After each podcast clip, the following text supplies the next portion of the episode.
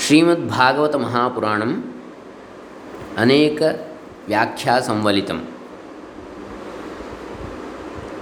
ಇದರಲ್ಲಿ ಮೊದಲನೆಯ ಶ್ಲೋಕದ, ಅಂದರೆ ಮೊದಲನೆಯ ಸ್ಕಂದದ ಮೊದಲನೇ ಅಧ್ಯಾಯದ ಮೊದಲನೇ ಶ್ಲೋಕದ ಶ್ರೀಧರಿಯ ವ್ಯಾಖ್ಯಾನ. ಅದನ್ನು ನೋಡ್ತಾ ಇದ್ದೆವು. ಅದರಲ್ಲಿ ಅದನ್ನು ಇವತ್ತು ಮುಂದುವರಿಸ್ತಾ ಇದ್ದೇವೆ. ಓಂ ಶ್ರೀ ಗುರುಭ್ಯೋ ನಮಃ. ಹರಿ ಓಂ. ಶ್ರೀ ಗಣೇಶಾಯ ನಮಃ ಡಾಕ್ಟರ್ ಕೃಷ್ಣಮೂರ್ತಿ ಶಾಸ್ತ್ರಿ ದಂಬೆ ಪುಣಚ ಬಂಟ್ವಾಳ ತಾಲೂಕು ದಕ್ಷಿಣ ಕನ್ನಡ ಜಿಲ್ಲೆ ಕರ್ನಾಟಕ ಭಾರತ श्रीमद्भागवताभिदस्सुरतरुस्ताराङ्कुरः सज्जनिस्कन्धैर्द्वादशभिस्ततः प्रविलसद्भक्त्यालवालोदयः द्वात्रिंशत्त्रिशतञ्च यस्य विलसच्छाकाः ಪರ್ಣಾನ್ಯಷ್ಟದಶೇಷ್ಟದೋತಿ ಸುಲಭೋ ವರ್ವರ್ತಿ ಸರ್ವೋಪರಿ. ಸಂಸಾರ ಸಾಗರ ತಾರಣವೆಂಬ ಚಿಗುರುಳ್ಳ ತಾರಾಂಕುರ. ಸದ್ವಸ್ತುವಿನಿಂದ ಹುಟ್ಟಿ ಸನ್ಮಯವಾದ ಸತ್ ಜನಿಹಿ ಹನ್ನೆರಡು ಸ್ಕಂಧಗಳಿಂದ ಕೂಡಿ ಭಕ್ತಿ ರಸದಿಂದ ಪರಿಪುಷ್ಟವಾದ ಸ್ಕಂಧೈ ದ್ವಾದಶಭಿ. ತತಃ ಪ್ರವಿಲಸದ್ಭಕ್ತ್ಯಾ ಆಲವಾಲ ಉದಯ. ದ್ವಾತ್ರಿಂಶತ್ ತ್ರಿಶತಂಚ ಯಸ್ಯ ವಿಲಸತ್ ಶಾಖಾ. ಮುನ್ನೂರ ಮೂವತ್ತೆರಡು ಅಧ್ಯಾಯಗಳೆಂಬ ಶಾಖೆಗಳಿಂದ ಅಥವಾ ಕೊಂಬೆಗಳಿಂದ ಕೂಡಿ ಸ ಸಹಸ್ರಾಣ್ಯಲಂ ಪರ್ಣಾನಿ ಅಷ್ಟದಶೇಷ್ ಅಷ್ಟದಶ ಇಷ್ಟದಹ. ಹದಿನೆಂಟು ಸಾವಿರ ಶ್ಲೋಕಗಳೆಂಬ ಎಲೆಗಳಿಂದ ಕೂಡಿದ ಅತ್ಯಂತ ಸುಲಭವಾಗಿ ಅತಿ ಸುಲಭ, ಇಷ್ಟಪ್ರದವಾಗಿರುವ ಶ್ರೀಮದ್ಭಾಗವತಾಭಿಧ ಸುರತರುಹು. ಶ್ರೀಮದ್ಭಾಗವತವೆಂಬ ದೈವೀ ವೃಕ್ಷವು ಸರ್ವೋಪರಿ ವರ್ವರ್ತಿ. ಎಲ್ಲಕ್ಕಿಂತ ಉನ್ನತವಾಗಿ ಬೆಳೆದು ನಿಂತಿರುವುದು. ಬಳಿಕ ನಾನಾ ಪುರಾಣ ಶಾಸ್ತ್ರದ ಪ್ರಬಂಧಗಳಿಂದ ಮನಃಶಾಂತಿಯನ್ನು ಹೊಂದದೆ, ಅವುಗಳಲ್ಲಿ ಪರಮಾನಂದವನ್ನು ಹೊಂದದೆ, ಕೊನೆಗೆ ನಾರದರ ಉಪದೇಶದಂತೆ ಶ್ರೀಮದ್ ಭಗವದ್ ಗುಣಾನುವರ್ಣನ ಪ್ರಧಾನವಾದ ಶ್ರೀಮದ್ ಭಾಗವತ ಶಾಸ್ತ್ರವನ್ನು ಪ್ರಾರಂಭಿಸುವ ಇಚ್ಛೆಯುಳ್ಳವರಾದ ವೇದವ್ಯಾಸರು, ಅದಕ್ಕೆ ಬರಬಹುದಾದ ವಿಘ್ನಗಳ ನಿವೃತ್ತಿಯೇ ಮೊದಲಾದ ಉದ್ದೇಶಗಳಿಗೆ ಅದರಲ್ಲಿ ಪ್ರತಿಪಾದ್ಯವಾದ ಪರದೇವತೆಯ ಅನುಸ್ಮರಣ ಲಕ್ಷಣವಾದ ಮಂಗಲಾಚರಣೆಯನ್ನು ಮಾಡ್ತಾರೆ ಜನ್ಮಾದ್ಯಸ್ಯ ಎಂಬುದಾಗಿ. ಪರಂ ಪರಮೇಶ್ವರನನ್ನು ಧೀಮಹಿ ಎಂದರೆ ಧ್ಯಾಯತಿ, ಯ ಲಿಂಗ್ ಲಕಾರದಲ್ಲಿ ಛಾಂದಸ, ವೈದಿಕ ಅಥವಾ ಆರ್ಷ ಪ್ರಯೋಗ. ಧ್ಯಾಯೇಮ, ಧ್ಯಾನಿಸೋಣ ಎಂದರ್ಥ. ಬಹುವಚನವು ತಮ್ಮ ಅನೇಕ ಶಿಷ್ಯರೊಡಗೂಡಿ ಎಂಬುದರ ದ್ಯೋತಕ, ಧೀಮಹಿ ಅಂಥೇಳಿ. ಅವನನ್ನೇ, ಆ ಪರಮೇಶ್ವರನನ್ನೇ ಸ್ವರೂಪ ಲಕ್ಷಣ, ತಟಸ್ಥ ಲಕ್ಷಣ ಹಾಗೂ ವಿಶೇಷ ಲಕ್ಷಣಗಳಿಂದ ಬಣ್ಣಿಸಲಾಗಿದೆ. ಸ್ವರೂಪ ಲಕ್ಷಣವೆಂದರೆ ವಸ್ತುವಿನ ಸ್ವರೂಪವನ್ನೇ ತಿಳಿಸುವ ಲಕ್ಷಣ. ಉದಾಹರಣೆಗೆ ರಾತ್ರಿ ಗಗನದಲ್ಲಿ ಬೆಳಗುವಿಕೆ ಬೆಳಗುವಿಕೆಯು ಚಂದ್ರನ ಸ್ವರೂಪ ಲಕ್ಷಣ. ತಟಸ್ಥ ಲಕ್ಷಣವೆಂದರೆ ವಸ್ತುವಿನ ಸ್ವರೂಪಕ್ಕೆ ಸೇರದಿದ್ದರೂ ಅದನ್ನು ಗುರುತಿಸಲು ಸಹಾಯಕವಾಗಿರುವುದು. ಉದಾಹರಣೆಗೆ ಮರದ ಕೊಂಬೆಯ ಮೇಲಿರುವವನೇ ಚಂದ್ರನು ಅಂತೇಳಿ. ವಿಶೇಷ ಲಕ್ಷಣವು ವಸ್ತುವಿನದ್ದೇ ಆಗಿ ವಸ್ತುವನ್ನು ಆ ಜಾತಿಯ ಬೇರೆ ವಸ್ತುಗಳಿಂದ ಬೇರ್ಪಡಿಸಿ ತಿಳಿಸುವುದು. ಉದಾಹರಣೆ ಕೇಸರಗಳಿಂದ ಕೂಡಿದ ಕ್ರೂರ ಮೃಗವೇ ಸಿಂಹ ಅಂತೇಳಿ. ಬೇರೆ ಮೃಗಗಳಿಂದ ಬೇರ್ಪಡಿಸ್ತಕ್ಕಂಥ ವಿಶೇಷ ಗುಣ. ಹೀಗೆ ಸ್ವರೂಪ, ತಟಸ್ಥ ಮತ್ತು ವಿಶೇಷ ಲಕ್ಷಣ ಅಂತೇಳಿ ಒಂದು ವಸ್ತುವನ್ನು ಹೇಳಲಿಕ್ಕೆ, ಗುರುತಿಸಲಿಕ್ಕೆ ಇರತಕ್ಕಂತಹ ಲಕ್ಷಣಗಳು. ಅಲ್ಲಿ ಸ್ವರೂಪ ಲಕ್ಷಣವು ಪರಮಾತ್ಮನ ಕುರಿತಾಗಿ, ಪರಮೇಶ್ವರನ ಕುರಿತಾಗಿ ಸತ್ಯಂ ಎಂಬುದಾಗಿ ಅವನು ಇರುವಂಥದ್ದು ಸತ್ಯ ಸ್ವರೂಪ ಅಂಥೇಳಿ ಅವನ ಇರುವಿಕೆ.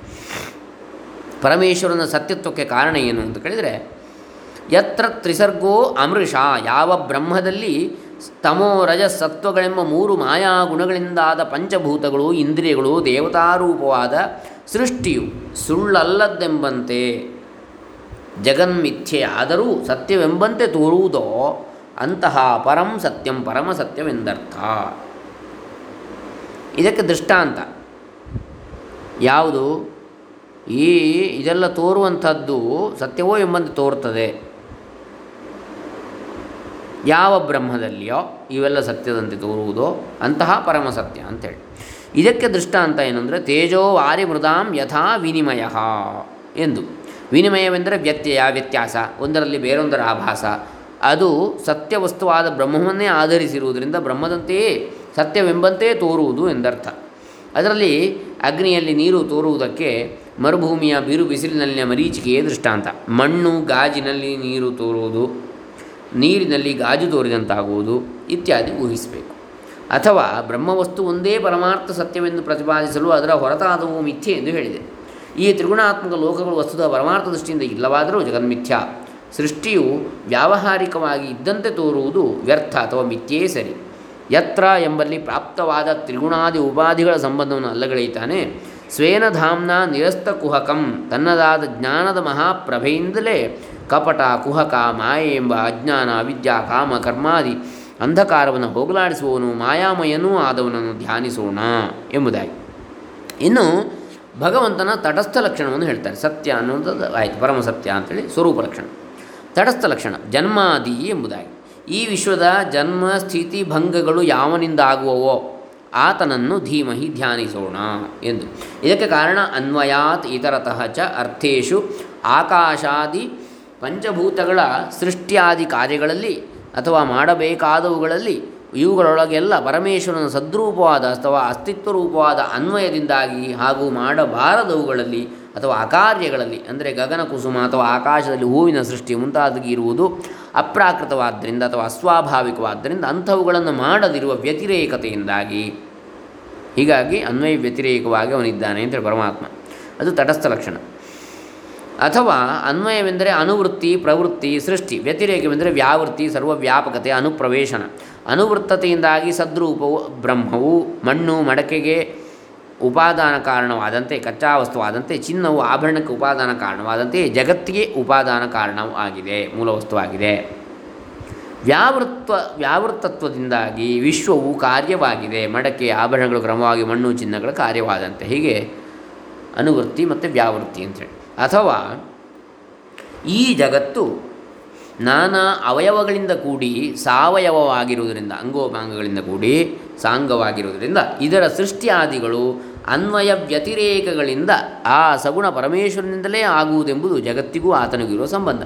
ಹಾಗೆ ತೈತಿರು ಉಪನಿಷತ್ತು ಹೇಳ್ತದೆ, ಯಥೋ ವಾ ಇಮಾ ನಿಭೂತ ನಿಜಾಯಂತೆ, ಯೇನ ಜಾತ ನಿಜೀವಂತೆ ಯತ್ಪ್ರಯಂತೆ ಅಭಿಸಂವಿಶಂತಿ.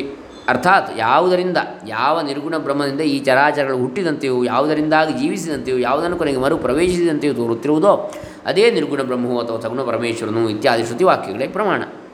ಇನ್ನು ಸ್ಮೃತಿಯಲ್ಲಿ ಆದರೋ ಹೀಗಿದೆ, ಸ್ಮೃತಿಯಲ್ಲಿ. ಯದ ಸರ್ವಾಣಿ ಭೂತಾನಿ ಭವಂತಿ ಆದಿಯುಗಾಗಮೇ ಯಸ್ಮಿಯುಶ್ಚ ಪ್ರಳಯಂಜಾಂತಿ ಪುನರೇವ ಯುಗಕ್ಷಯೇ ಮಹಾಭಾರತದ ವಿಷ್ಣು ಸಹಸ್ರನಾಮ ಪೀಠಿಕೆಯಲ್ಲಿ ಬರ್ತದೆ. ಅರ್ಥಾತ್ ಯುಗದ ಆದಿಯು ಬರಲಾಗಿ ಯಾವನಿಂದ ಎಲ್ಲ ಚರಾಚರಗಳು ಉಂಟಾಗುವವೋ ಯುಗದ ಅಂತ್ಯದಲ್ಲಿ ಮತ್ತೆ ಎಲ್ಲವೂ ಯಾವನಲ್ಲಿ ಲೀನವಾಗುವೋ ಎಂದು ಮುಂತಾಗಿದೆ. ಹಾಗಿದ್ದರೆ ಪ್ರಧಾನ ಅಥವಾ ಪ್ರಕೃತಿ ಅಥವಾ ಮಹತ್ತತ್ವ ಅಥವಾ ಅವ್ಯಕ್ತವನ್ನೇ ಜಗತ್ ಕಾರಣವನ್ನು ತಿಳಿಯಬೇಕೆಂಬ ಅಭಿಪ್ರಾಯವೋ ಅಲ್ಲವೆನ್ನುತ್ತಾನೆ. ಅಭಿಜ್ಞೋ ಯಹ ತಂ ಎಂಬ ಪದಗಳಿಂದ. ಅಚೇತನವಾದ ಪ್ರಕೃತಿಯಿಂದಲ್ಲ, ಆದರೆ ಚೇತನವಾದ ಸರ್ವಜ್ಞವಾದ ಪರಬ್ರಹ್ಮ ವಸ್ತುವಿನಿಂದ ಎಂದರ್ಥ ಅವನ, ಅವನೋ ಅಂಥವನನ್ನು ಧ್ಯಾನಿಸೋಣ ಎಂದಿದೆ. ಸ ಈಕ್ಷತ ಲೋಕಾನ್ನು ಸೃಜ ಇತಿ, ಸ ಇಮಾನ್ ಲೋಕಾನ ಸೃಜತ, ಅವನು ಲೋಕಗಳನ್ನು ಅಥವಾ ಜನರನ್ನು ಸೃಜಿಸುವೆನೆಂದು ಸಂಕಲ್ಪಿಸಿದ. ಆತನೇ ಇದೆಲ್ಲವನ್ನೂ ಸೃಜಿಸಿದ ಎಂದು ಶ್ರುತಿಯು ಹೇಳ್ತದೆ. ಶ್ರುತಿಯಿಂದ ಸ್ಪಷ್ಟವಾಗ್ತದೆ. ಈಕ್ಷತೆ ನ ಅಶಬ್ದಂ ಎಂಬ ನ್ಯಾಯಪ್ರಸ್ಥಾನವಾದ ಬ್ರಹ್ಮಸೂತ್ರದಿಂದ ಕಣ್ಣಿನ ವೀಕ್ಷಣೆಗೆ ತೋರುವ ಪ್ರಕೃತಿಯು ಸೃಷ್ಟಿಗೆ ಮೂಲ ಕಾರಣವಲ್ಲ. ಯಾಕಂದರೆ ಹಾಗೆ ತಿಳಿದರೆ ಅದರ ಶ್ರುತಿ ಪ್ರಮಾಣಕ್ಕೂ ವಿರೋಧವಾಗ್ತದೆ. ಅಲ್ಲದೆ ಅನುಭವದಿಂದಲೂ ಜಡದಿಂದ ಚೇತನದ ಉಗಮ ಸಾಧ್ಯವಿಲ್ಲ ಎಂದು ತಿಳಿದು ಬರ್ತದೆ ಹೀಗೆ ಶ್ರುತಿ ಸ್ಮೃತಿ ನ್ಯಾಯಗಳೆಂಬ ಪ್ರಸ್ಥಾನ ತ್ರಯದಿಂದಲೂ ಯಾವುದೋ ಚೇತನದಿಂದಲೇ ಅಥವಾ ಪರಬ್ರಹ್ಮದಿಂದಲೇ ಸೃಷ್ಟಿಯಾಯಿತೆಂದು ಸಿದ್ಧವಾಯಿತು. ಹಾಗಾದರೆ ಜೀವನೇ ಧ್ಯೇಯನೋ ಎಂದರೆ ಅಲ್ಲಗಳೀತಾರೆ ಸ್ವರಾಟ್ ತಾನೇ ಸ್ವತಃ ರಾಜಿಸುತ್ತಾನೆ, ಬೆಳಗುತ್ತಾನೆ. ಯಾವನೋ ಅವನನ್ನು ಧ್ಯಾನಿಸೋಣ. ಸ್ವತಃ ಸಿದ್ಧ ಜ್ಞಾನ ಸ್ವರೂಪನನ್ನು ಎಂದರ್ಥ. ಹಾಗಿದ್ದರೆ ಸೃಷ್ಟಿಕರ್ತ ಚತುರ್ಮುಖ ಬ್ರಹ್ಮಾಧ್ಯಯನೋ ಹಿರಣ್ಯಗರ್ಭ ಸಮರ್ಥದ ಆಗ್ರೇ ಭೂತಸ್ಯ ಜಾತಃ ಆಸೀತ್ ಎಂಬ ಶ್ರುತಿಯಿಂದಾಗಿ ಅಲ್ಲವೆನ್ನುತ್ತಾನೆ.